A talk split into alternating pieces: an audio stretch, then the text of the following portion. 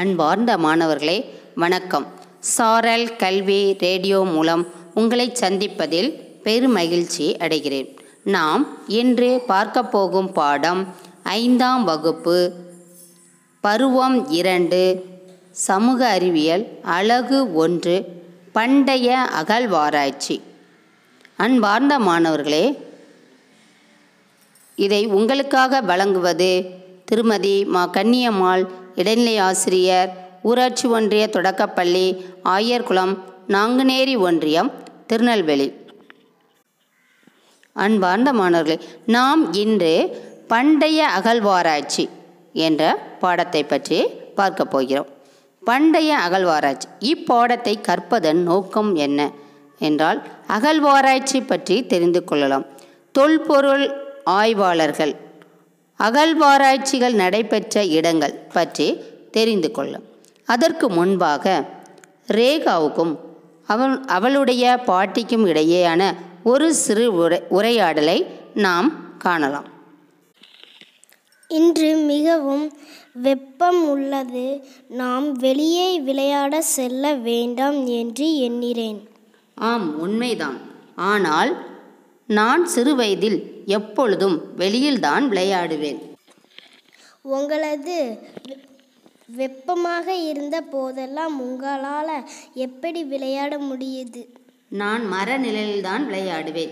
ஏனெனில் என் சிறுவயதில் நமது சுற்றுப்புறம் அதிக மரங்கள் நிறைந்ததாக இருந்தன. அப்படியா? என்று மக்கள் எவ்விதமாக வாழ்ந்திருப்பார்கள் என்பதை எண்ணிற்கு வியக்கிறேன். உனக்கு தெரியுமா? அக்கால மக்கள் எப்படி வாழ்ந்தார்கள் என்று அறிந்து கொள்ளவும் புரிந்து கொள்ளவும் ஒரு வழி உள்ளது. அது எப்படி சாத்தியம்? அதை பற்றி வி விரிவாக கூறுகிறார். நீ கடற்கரையில் மணலை தோண்டும் பொழுது சிப்பியை எப்பொழுதாவது கண்டெடுத்தது உண்டா? ஆம். அதேபோல்தான் மக்கள் முன்பு பயன்படுத்திய பொருட்களை கண்டுபிடிக்க பூமியை பல்வேறு இடங்களில் தோண்டி அகழ்வாராய்ச்சி செய்பவர்களும் உள்ளனர். அவர்கள் தொல்பொருள் ஆராய்ச்சியாளர்கள் என்று அழைக்கப்படுகிறார்கள். பூமியை தோண்டுவதற்கான செயல்முறை அகழ்வாராய்ச்சி என்று அழைக்கப்படுகிறது. நாம் இப்பொழுது அகழ்வாராய்ச்சி பற்றி விரிவாக பார்க்கலாம். அகழ்வாராய்ச்சி. அகழ்வாராய்ச்சி என்பது பூமியின் மேற்பரப்பின் கீழ் என்ன இருக்கிறது என்பதை பற்றி ஆராய்வதாகும்.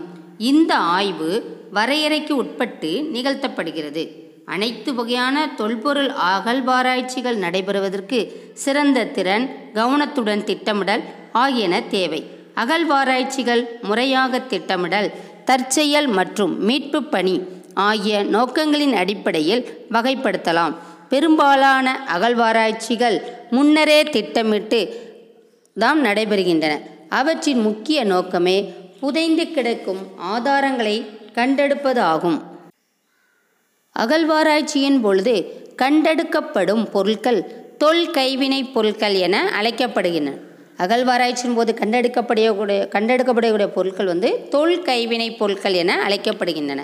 தொல்பொருள் ஆய்வாளர்கள் அக்காலத்தில் மக்கள் எவ்விதம் வாழ்ந்தனர் என்பதனை அவர்களின் வீடுகள் உடைகள் எலும்புகள் மற்றும் பிற பொருட்களை கொண்டு கூறுகின்றனர். தொல்பொருள் ஆய்வாளர் என்பவர் யார்? தொல்பொருள் ஆய்வாளர்கள் மனிதர்கள் மற்றும் இடங்களின் வரலாற்றை அகழ்வாராய்ச்சி மூலம் ஆய்வு செய்கின்றனர். மேலும் அவர்கள் தொல் கைவினை பொருட்களையும் பகுப்பாய்வு செய்வார்கள். அகழ்வாராய்ச்சி நமக்கு பழங்காலத்தை பற்றிய கண்ணோட்டத்தை அளிக்கிறது.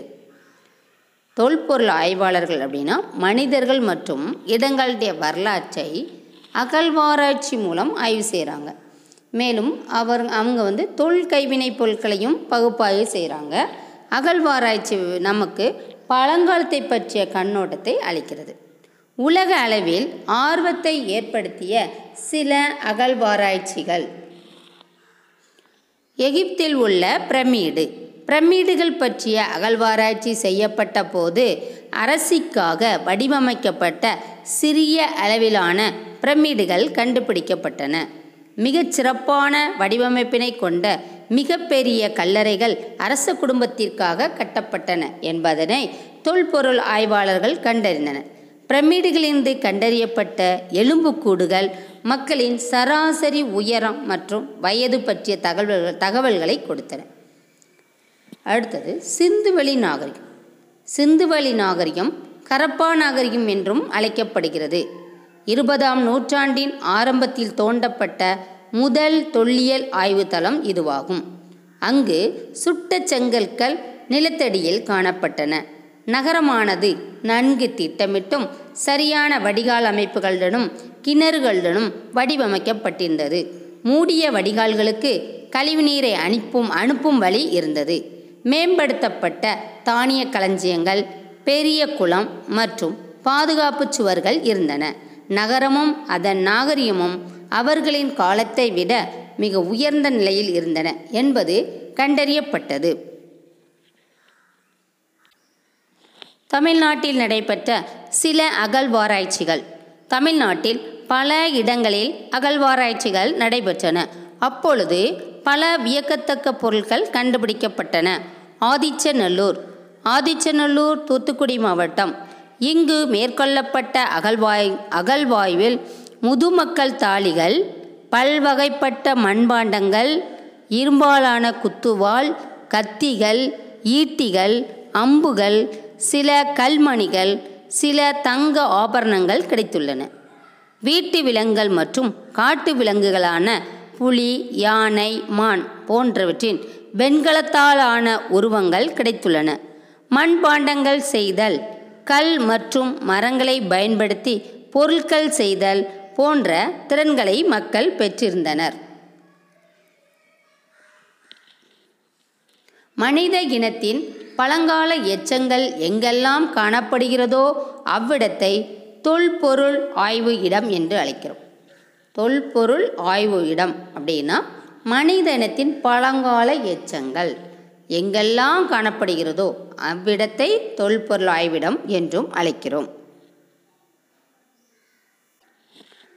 அரிக்கமேடு. அரிக்கமேடு புதுச்சேரி அருகில் உள்ள தொல்பொருள் ஆய்வு சார்ந்த இடமாகும். கடற்கரை கிராமமாக இருந்த அரிக்கமேடு ரோம் நகருடன் வாணிபத் தொடர்பு கொண்டிருந்தது என்பதனை அகழ்வாராய்ச்சி மூலம் அறிய முடிகிறது. அங்கு ரோமானிய விளக்குகள் கண்ணாடி பொருட்கள் பல வகை கண்ணாடி மணிகள் விலை உயர்ந்த கற்கள் வீட்டு உபயோகப் பொருட்கள் மது குடுவைகள் போன்றவற்றை தொல்பொருள் ஆய்வாளர் கண்டறிந்தார். அவர் மேலும் அக்கிராமத்தில் உள்ள மீனவர்களுக்கு அந்த தொல் கைவினைப் பொருட்கள் யாவும் புதியனவாக இருந்தன என்பதனை குறிப்பிட்டுள்ளார். அரியலூரில் உள்ள செந்துறையில் சில டைனோசர் முட்டைகள் கண்டுபிடிக்கப்பட்டுள்ளன. இப்போ அன்பார்ந்த மாணவர்கள் அரிக்கமேடு பற்றி பார்த்தோம். அரிக்கமேடுங்கிற ஒரு புதுச்சேரி அருகில் உள்ள தொல்பொருள் ஆய்வு சார்ந்த இடம். அடுத்த கீழடி. கீழடி சிவகங்கை மாவட்டத்தில் உள்ளது. இந்திய தொல்பொருள் ஆய்வுத்துறை திருப்புவனம் தாலுகாவில் உள்ள கீழடி கிராமத்தில் சங்க காலத்தைச் சேர்ந்த பழமையான நகரத்தை அகழ்ந்து ஆய்வு செய்வு- செய்துள்ளது. செங்கற்கல்லால் கட்டப்பட்ட கட்டடங்கள் நன்கு அமைக்கப்பட்ட வடிகால் அமைப்பு போன்ற சான்றுகள் இந்த ஆய்வில் கிடைத்துள்ளன. மேலும் தமிழ் பிராமி எழுத்துக்கள் பொறிக்கப்பட்டுள்ள மண்பாண்டங்கள் கண்ணாடியினாலான மணிகள் செம்மணிகள் வெண்கல் படிகம் முத்துகள் தங்க ஆபரணங்கள் இரும்பு பொருட்கள் சங்கு வளையல்கள் தந்தத்தால் செய்யப்பட்ட பகடை போன்றவையும் தோண்டி எடுக்கப்பட்டுள்ளன.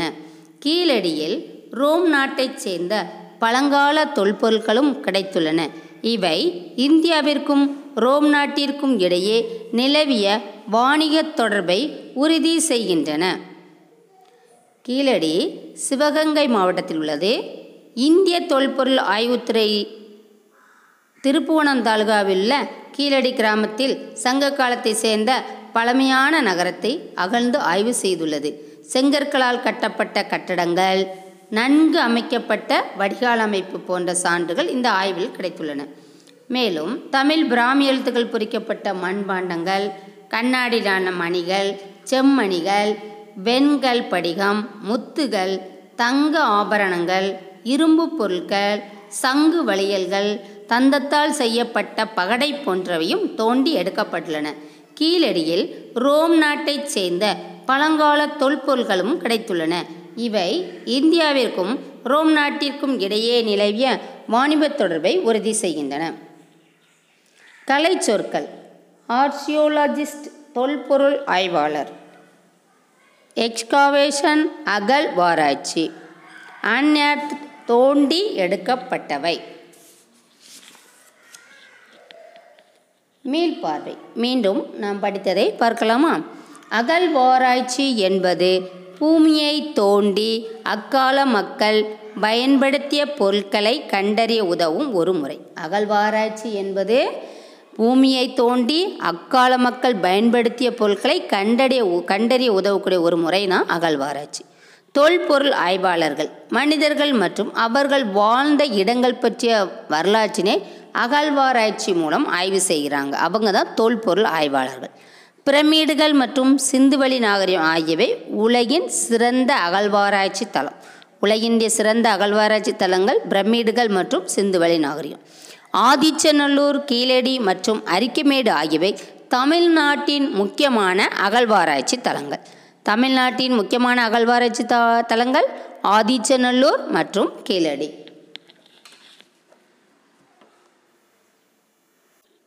அன்பார்ந்த மாணவர்களே நாம் இன்றைய வகுப்பில் பண்டைய அகழ்வாராய்ச்சி என்ற பாடத்தில் அகழ்வாராய்ச்சி அப்படின்னா என்ன அப்படிங்கிறத தெரிஞ்சுக்கொண்டோம். தொல்பொருள் ஆய்வாளர்கள்னால் யாரெல்லாம்? இந்த அகழ்வாராய்ச்சிகள் நடைபெற்ற இடங்களையும் பற்றி தெரிந்து கொண்டோம் நீங்கள் இந்த பாடத்தை நன்றாக படிக்க வேண்டும். நாம் மீண்டும் அடுத்த வகுப்பில் சந்திப்போம். நன்றி மாணவர்களே வணக்கம்.